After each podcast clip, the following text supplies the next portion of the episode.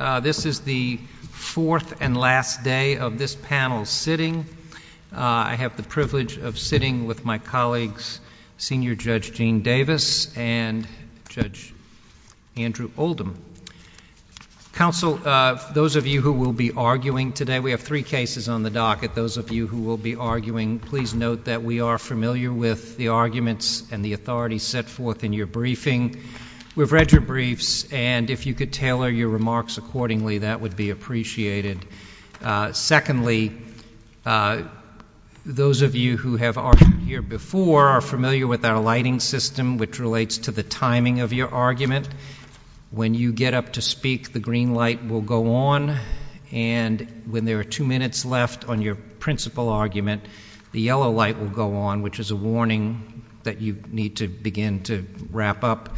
When the red light goes on, we ask that you complete your sentence and be seated, uh, unless there's a question from the panel that you're in the middle of answering. So we'll go ahead and proceed with the first case here today on the docket. I'm not going to name everybody here in the title. Plaquemines Parish v. BP America Production Company, and this is number 23-30294. Mr. Clement, if you'd like to begin.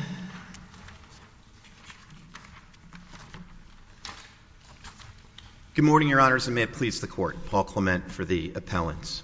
This case involves the element that was missing in previous removal efforts, a direct contract with the federal government.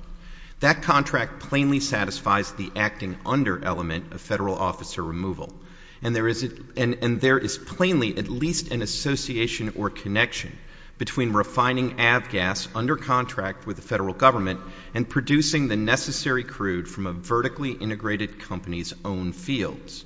Indeed, the contracts themselves draw the direct connection between crude production and refining by obligating the buyer of refined avgas, which is to say the federal government, to pay any new taxes assessed on crude. Plaintiffs and the district courts have resisted this conclusion by demanding that the federal contract itself include federal directives concerning the conduct that the plaintiffs challenge. But that demand is doubly problematic. First, it wrongly conflates the distinct acting under and related to prongs of the inquiry.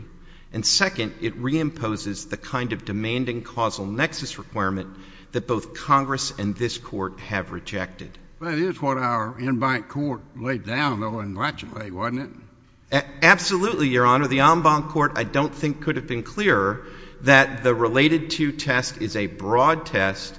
They defined the test by uh, reference to the TWA against Morales case, which is a Supreme Court case that emphasized the breadth of the terms related to. And I don't think it's irrelevant that the Morales case, the Supreme Court's holding, was that advertising from an airline was related to rates, routes, and services. But the court in the last paragraph, which I take as a holding, said henceforth, and it laid out a test, and the last prong was, must be a person that has acted pursuant to a federal officer's directions and the charge conduct is connected or associated with an act pursuant to a federal officer's directions. Absolutely, Your Honor, but but you can't collapse those two and conflate them and say that the federal contract itself has to provide the direction. What you first ask is, was there action under a federal contract? And then you separately ask, all right, is the conduct that the plaintiffs are assailing, is that connected to or associated with the conduct you took under federal direction? And it's very important not to conflate the two because otherwise the case would have come out the other way in Latiolais's.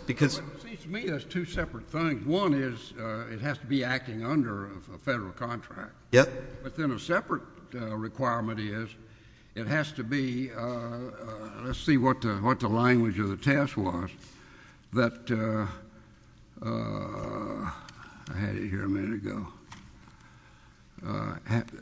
This is, it's a person that has acted pursuant to a federal officer's directions and four separate section, separate requirement, the charged conduct is connected or associated with an act pursuant to the federal officer's directions. Right. So here's just, let's apply that, right? The challenge conduct is principally about the extraction and production activities. Is that related to something that my clients did under federal direction under a federal contract? Well, but of course, in Latiolais, there were explicit directions that Avondale was required to install asbestos. Now, I don't find anything like that related to production uh, uh, of crude in your refining contract. Oh, fair enough, Judge Davis, but let's think about that, which is to say the contract there at least arguably did say use asbestos. Now, it didn't say, and don't give any safety warnings about that, it didn't give all sorts of detail about safety issues at all. It's a negligence claim in Latiolais about lack of safety warnings and lack of safety precautions, failure to warn, negligent failure to warn case. So if, as the district courts and my friends over here demand, you had to look in the contract and the contract itself had to provide a direction as to the challenge conduct. But if you install a product in a vessel and warnings are necessary to safely install it, that seems to me to be pretty directly related to the contract. Well, and I would say by the same logic, Your Honor, if you have a contract with the federal government to refine avgas, and not just to refine avgas, but to refine vastly more avgas than anybody else has before, and you're given a loan, tens of millions of dollars in World War II dollars, hundreds of millions of dollars in today's dollars, to expand your facilities, then if you're that same vertically integrated company and you take, you extract extra crude from a field that is particularly suited to avgas production and send it to your refinery, that is action that is connected to or associated with actions taken under a federal contract. And again, I think it's telling here that the connection between crude oil production and refinement of avgas is, you can see it in the face of the contract. The contract says that if the price of crude goes up, the government will pay more for the refined avgas. If there are new taxes on crude production, the government itself, within a contract with the refiner, will pay the increased taxes for crude production. I could see a better connection if you had to furnish all the crude that you refine. But if you run short of crude, you could buy it on the open market. Absolutely, Your Honor. But you know, if you look at the facts of these cases, the records are not perfect because we're talking about things that happened 80 years ago. But take the Texas case, for example, the Texas company case. The field of production in the Texas company case was the Delta Duck Club field. Now, that production from that field, best as the records show, and this is at uh, ROA 34, 430, and 31, as as best as we can tell, roughly half of the production from that field went to uh, the Texas company refinery under Port Arthur to fulfill that company's, same company's, avgas contract with the federal government. And again, if you take a step back here, the gravamen of the plaintiff's claims is that my clients took too much out of these fields in World War II and they did it with too much haste. And if that's the gravamen of the complaint, and the contracts with the federal government told us to take more, refine more avgas than had ever been refined before, and here's $10 million to expand your facility so you can refine more avgas, then when that vertically integrated company um, produces more avgas crude, or avgas-ready crude, let's say, in the field in order to fulfill that contract, that seems to me to be closely associated with, connected to, and those are the terms that I think are the relevant terms after Latiolais. And you know, again, I think if you, the closest analog this court and the Supreme Court has given us are these FAA preemption cases, and in those contexts, frequent flyer programs are connected to or associated with rates, routes, and services. Advertising is connected to rates, routes, or services. If you look at the Third Circuit case, In re Commonwealth's motion, which is one of the cases that this court en banc relied on in order to expand the test, what the Third Circuit there held is that state post-conviction relief proceedings were associated with or connected to federal habeas provisions. And I actually think that's, it's weird that it's that analogous, but it's quite analogous. The contract there with the federal public defender didn't say anything about state court proceedings at all. It talked about having the federal public defender be able to represent indigent people in federal 2255 habeas proceedings.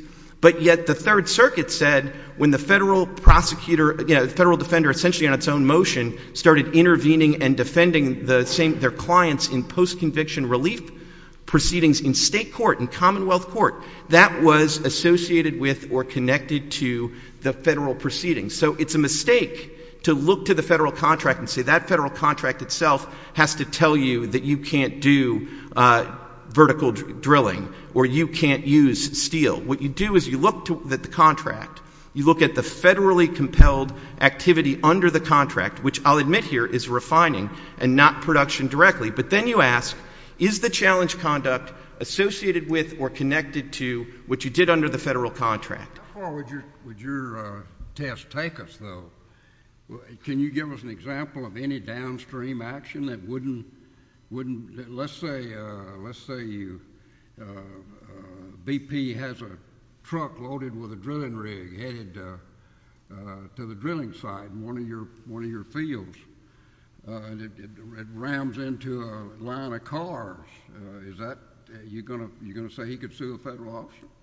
So I doubt it, Your Honor, and I guess I would say two things in answering this question. One is um, the Latiolais En Banc Court itself recognized that by recognizing Congress's decision to broaden the related to prong, that that was going to mean that that prong didn't weed out as many cases as it used to. That was the holding of this court. But then it pointed to the colorable federal defense provision in requirement and said that's something that's going to continue to have a limiting and a narrowing effect. So if you're talking about, you know, janitorial services or a negligent truck driver on a field, I don't know how I'm going to be able to make a colorable federal defense in that kind of case. And I think it'll get... I mean, if you don't tie it to the contract, you're just in never, never land and trying to predict the next case. I don't think so, Your Honor. Let me say two things about limiting principles, if you will. First of all, if you wanted some comfort about limiting principles, you could decide this case by pointing to the fact that this contract we're refining has multiple references to crude oil production. It's in the pricing provisions. It's in the who pays the taxes provisions.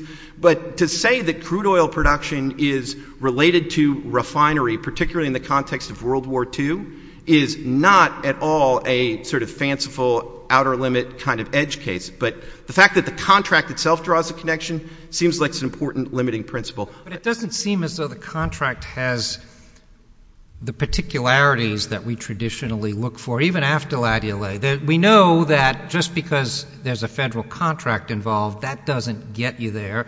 We also know that if you're regulated, such as tobacco cases or even uh, the OSHA, the poultry Tyson cases uh, after COVID, that doesn't get you there.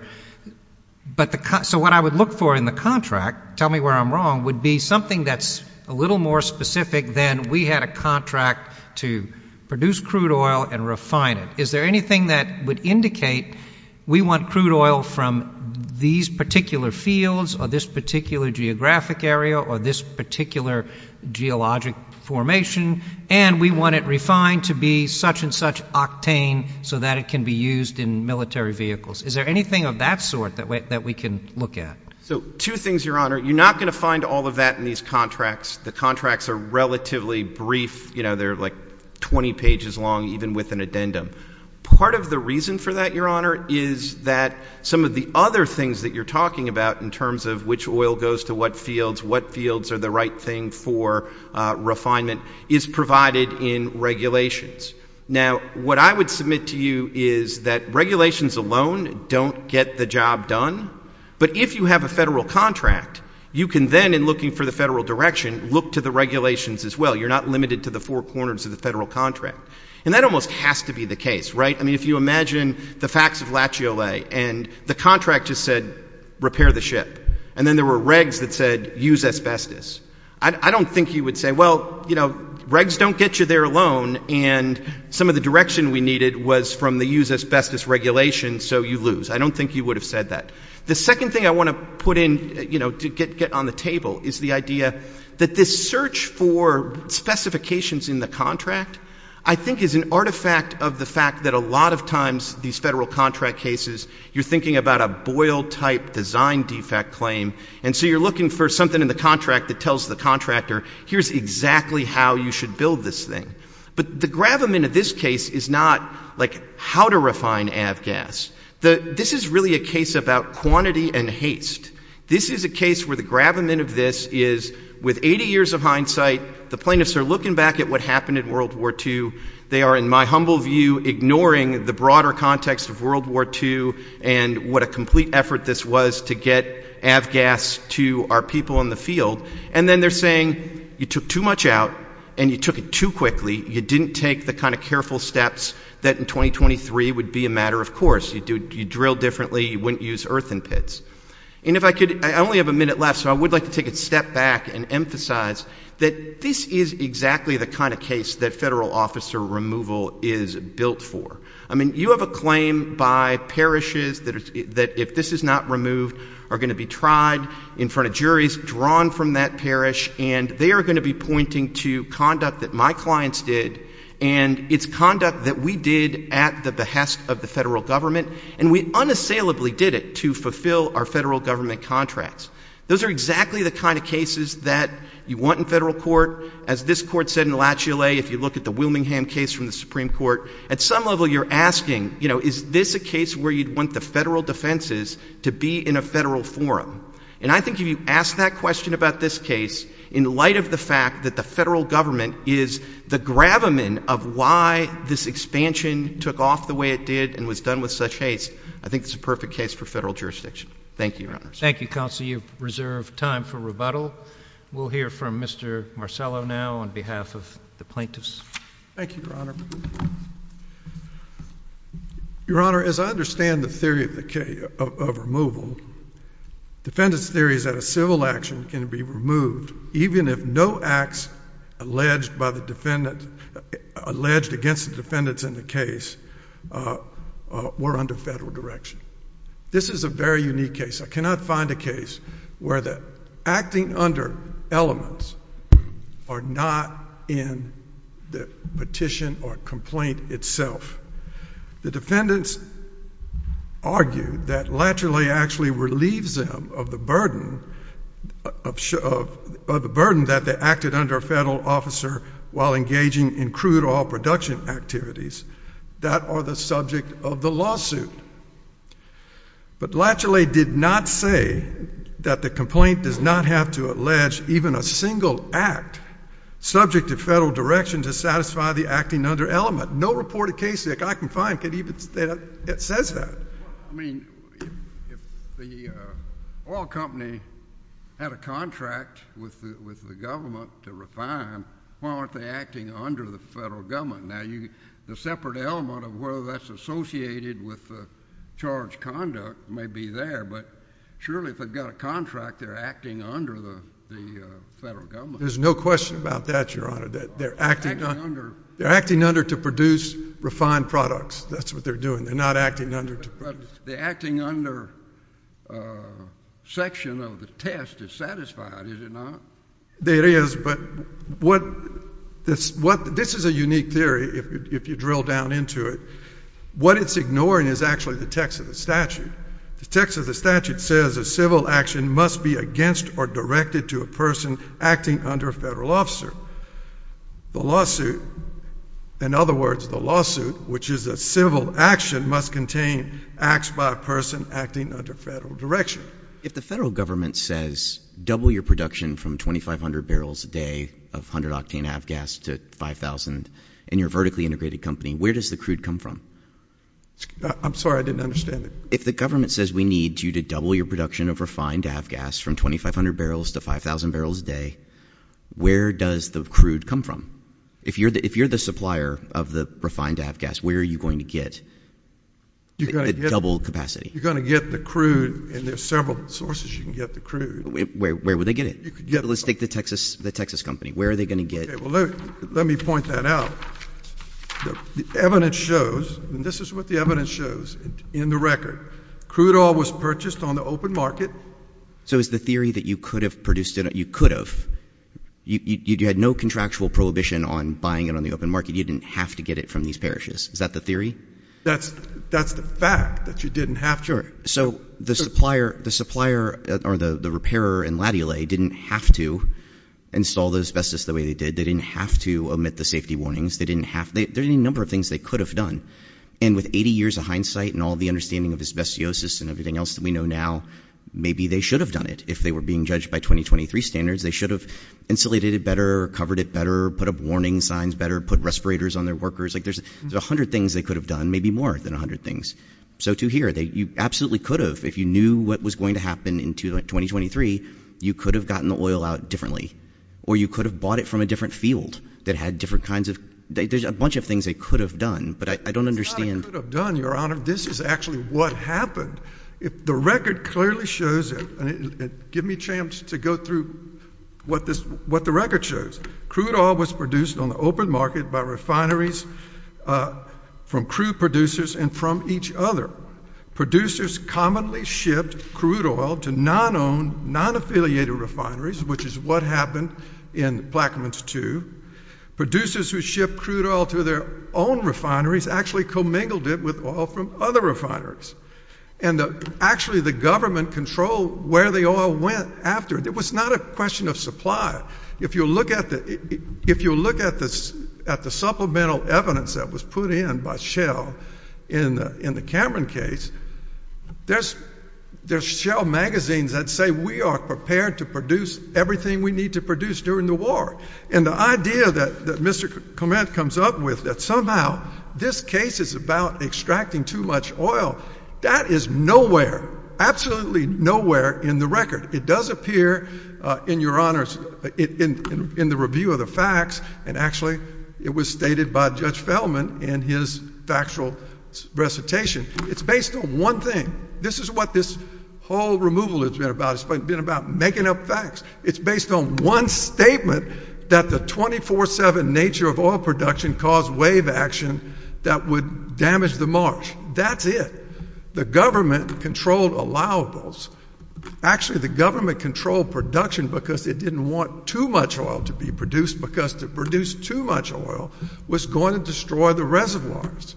That's what happens when you have an unregulated rule of capture and no conservation laws. And the states did that work. The government didn't do it. So there was – actually the finding in this case, Uh, in this litigation, in Plaquemines 2, was that no one, no one in the federal government controlled crude production. And this court has said that you have to look to the relevant federal officer in determining the relationship between the federal uh, – between the federal, uh, between the direction and the charged conduct. There is no relevant federal officer that controlled crude production. There are relevant federal officers that regulated crude production, but none that control crude production. So I just want to make very – I want to make sure I understand your answer, in particular to Judge Davis. So you agree that they were acting under the direction of a federal officer because they have contracts with the Defense Supply Corporation? Yes. Okay, so that's not the question. They were acting under – in a refinery – they were acting under in refining. Totally understood. So they're acting under. So the only question in front of us is whether your claims and the gravamen of the complaint filed in state court relate to those contracts. No, it's not. Okay, help me understand. Because the acting under – because the complaint does not target – is not against or directed to anyone acting under. Understood. But I thought you just told me that we're not focused on acting under because they clearly are acting under. They have contracts. No, I admit they acted under – and it's what I said in my answer – they acted under in refining. They didn't act under in producing crude. And that – the charged conduct involves the production of crude, not refining. Their only argument is that somehow – this is their argument. Their argument is that we had to produce a massive amount of refined product, so we needed a massive amount of crude. What does that prove? That proves nothing. I understand. So maybe the better way to get at this is can you give me an example of how a defendant could be acting under the direction of a federal officer and that the claims would not relate to that acting under capacity? Like, in your view, what do the two prongs do differently? Because each time I ask you about one, you start talking about both of them together. So I'm trying to understand how would you disentangle them? I mean, you agree with me that they're different, right? They're doing different things. Yes, they're separate. Independent requirements. They're separate, but this Court has said that, it said in St. Charles that uh, the fact that, and this is really all a play on St. Charles. Uh, the theory is, is that if you act under as a defendant, you act under a defendant for whatever you do. And St. Charles refuses to go along with that. Can you give me an example of how a defendant could act under, but that the claims would not relate to that acting under? Um, this case is a perfect example. Uh, the claims uh, here are that the federal government uh, directed refining. There's not one word in the federal government's contract or in anything that a refiner did that has anything to do with crude production. Actually, if you look at the industry, it's divided into refining, transportation, and crude, and it's two steps removed from refining, what we're talking about here. This case has nothing to do with refining. So when you say nothing to do with, that sounds like you're saying it doesn't relate to, which I'm happy to listen to that argument. Yes. But what I'm trying to do is make sure that we pin down how you can apply the two prongs differently. So if the point is, look, we agree they were acting under the direction of a federal officer, but our claims do not relate to the thing that they were doing, namely refining, then great. Let's talk about yes, relate to.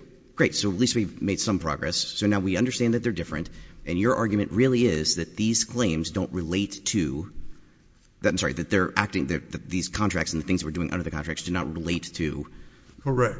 And they don't relate to the federal officer's directions because there are no directions anywhere in the federal government that directed. So can we go back to where we started? If the federal government says, I am directing you to, I'm giving you loans, I'm guaranteeing the contracts, mm-hmm. I'm directing you to expand capacity, I want twice the production of avgas, I want more storage. Mm-hmm. If you don't do it, I can kick out your contracts with third parties or I can take over your supplies and I can do it myself. I can buy unrefined products. I can buy leaded products. If the prices of the crude go up, I'm going to pay you more. If the price taxes go up, I'm going to pay you more. I am, All I'm telling you as the DSC is I need avgas. Get it to me now. How does that not relate to getting the crude out of the ground? It doesn't relate to it because you can go on the open market and buy it. All it says is that the idea is you have to be acting under, uh, that your acts have to be in satisfaction of your obligations under the directions. None of the directions that we're talking about in these contracts have anything to do with crude production. What was the provision in the contract in Latiolais that had anything to do with warnings? It did not have anything to do, but the difference is, is that in Latiolais, the contractor, Huntington Ingalls, was required to use asbestos. Here, none of these companies were required to use their own oil. They could go on the open market to get it. There was more than enough after 1943 to get it. So uh, let me just explain. This is the most dramatic reason why. There are, and I'm just going to use Shell as an example. It's in the Cameron case. And I don't know how they get around this. There's 13 of these refinery cases, excuse me, there's 13 cases out of the 42 against Shell. This refinery, so in other words, Shell produced in 13 cases. I say 12 in the brief, but we recounted it's 13, okay? In nine of those cases, they don't have this refinery argument. In four, they do. And that means that despite the fact that Shell had 120 refinery contracts, they could not relate their production in over nine of the fields, because some of the cases have more than one field, to the contract. But somehow they can do it here simply because, what? Simply because, by coincidence, they refined oil that they produced in the specific field. Well, these facts that I just told you shows that if in nine of the cases they never refined crude from a particular operational area, well, then that means they could, that shows that in each case, it was really not necessary for them to use oil from that operational area. I mean, what this does, this is the theory. Their theory, and they say it, and they say that all suits, all suits that are, and I want to get the correct language, all suits for or relating to an act under federal direction are removable. Well, if you're going to read it that broad, then how do you not say that, as Judge Fallon pointed out, how do you not say that uh, janitorial service cases are removable or construction of the refinery cases are removable? There's no end to it. Well, I mean, as Mr. Clement pointed out in his opening, you still always have to, Mesa v. California, right, you always have to have a colorable federal defense. So the statute can run right up to the limits of Article III, but at the end of the day, the Supreme Court tells us that the Article III requirements is that they have to have a colorable federal defense, otherwise they can't avail themselves of a federal forum. And in the janitorial contract cases, or the, um, Judge Davis gave the example about the BP truck in the field, it's not clear what the federal defense would be. And I don't really take you to be challenging their colorable federal defense. Do you agree that preemption, um, the Boyle um, defense, that kind of stuff, I mean, they pointed to three colorable federal defenses, and I don't think you to challenge those. But more broadly speaking, is that the whole statute, as Justice Scalia has pointed out, is based upon uh, federal officers who have a duty, a federal duty, have been delegated a federal duty, and this Court has already ruled that there was no duty, federal duty, that was being executed by any private person in producing crude oil. Let me ask the question this way. If we decided that Section 1442 extends to this case, and that Congress, you know, the text of the statute reaches this case and allows it to be in federal court, do you think that would be unconstitutional? Do you think there's an independent Article III backstop behind that that would say, well, no, the federal defense, I'm sorry, the federal defense is so weak that it would actually be unconstitutional to let it into federal court? Well, I'm on the spot here to think of a rather complicated argument, but yes, maybe so. Did you argue that? I mean, obviously it's jurisdiction. I'm not arguing it. I'm not arguing that. Oh, okay. Okay. I'm not arguing it. I don't think I've put forth any constitutional arguments in my brief. But all of the claims in all of the petitions relevant to this case, involved in this case, are state law claims? State law, and there's three pages, details, establishing in the petition that they're strictly under the state. We're only concerned with only a federal defense. Yes. And the federal defenses are what Judge Oldham pointed out, but the entire statute is based upon uh, a federal, a delegated federal officer or a contracted federal officer being able to defend himself for what he did in the line of duty. None of this is in the line of duty. If you're not, if you're producing crude, why, my simple question is, how could Shell, in nine cases, not have been uh, uh, discharging a federal duty uh, in nine of the cases and discharging the duty in four of the other cases simply because of happenstance that the oil came from a specific operational area involved in the case? That's not logical. In Plaquemines 2, this court uh this court found, and just to point out in connection with that, Judge Zainey makes a good point in his opinion that really this issue came up in Plaquemines 2.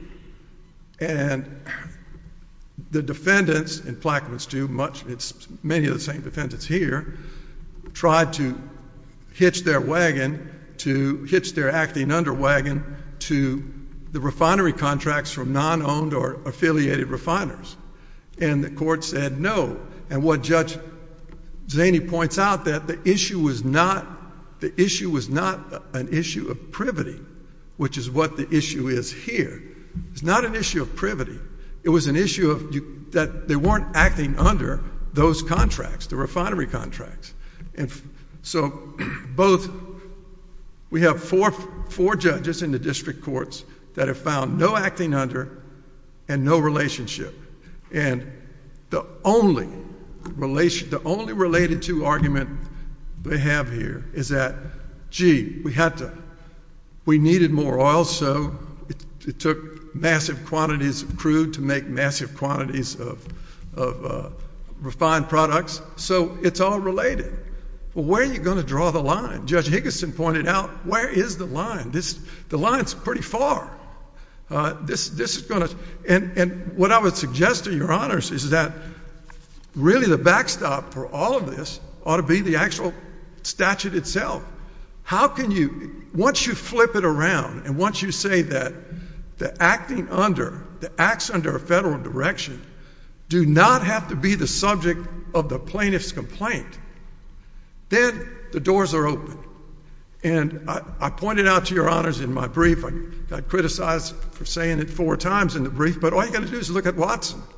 Watson says directly that the statute is intended, that the acting under must be apparent in the complaint itself. In carrying out the acts Uh, in the complaint, the person was acting under a federal officer.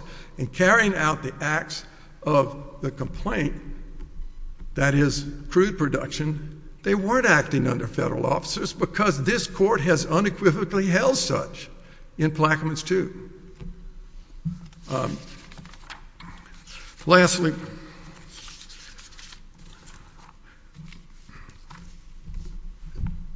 the bottom line with in acting under in the Watson case is subjection, guidance, and control.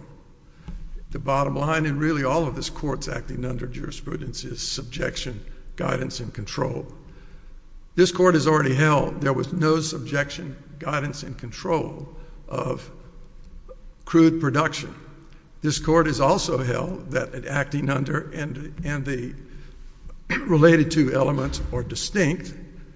And this court in St. Charles II held that a federal officer who acts under, as in this case, acts under, uh, excuse me, a private party who acts under a federal officer for one purpose does not actually or does not always act under for all purposes. And that really kind of sums it up. All right. Any questions? Thank you, counsel. All right, Mr. Clement, you've got five minutes of rebuttal time. Thank you, Your Honors. Just a few points of rebuttal. Let me just first start with the Watson case. I mean, my friend does love that one sentence of dictum, but the problem is that Watson is a 2007 case. The statute's amended in 2011. So Justice Breyer, writing for the court, may have well summarized the four requirement, but now we have four related to, and Latiolais obviously makes clear that that's much broader. So that line of dictum, I think, is no longer good law. Uh, The second point I'd make is, you know, I'm pleasantly surprised that I think my friend eventually conceded that the acting under prong is satisfied. And that's more critical than it may seem, because all these decisions by the district courts here were done under the acting under prong, and they were done by sort of smuggling back in a connected to test under that, and really a nexus test that was more like what was abandoned in Latiolais. So that brings us to the associated with, connected to, related to test from Latiolais. Now, I have a strong sense of what that test is, and we satisfy but here's what it's not. It's not a test where you say, all right, let me ask a hypothetical about whether there was a way to comply with the contract that didn't involve tortious conduct. That can't be the test, because you could have complied with the contract in Latiolais by providing all the warnings in the world, and it wouldn't have violated the contract. So we know it's not about hypos. I mean, going all the way back to Maryland against Soper, the chauffeur in that case could have stayed in the car and not gone along with the prohibition agents on the raid.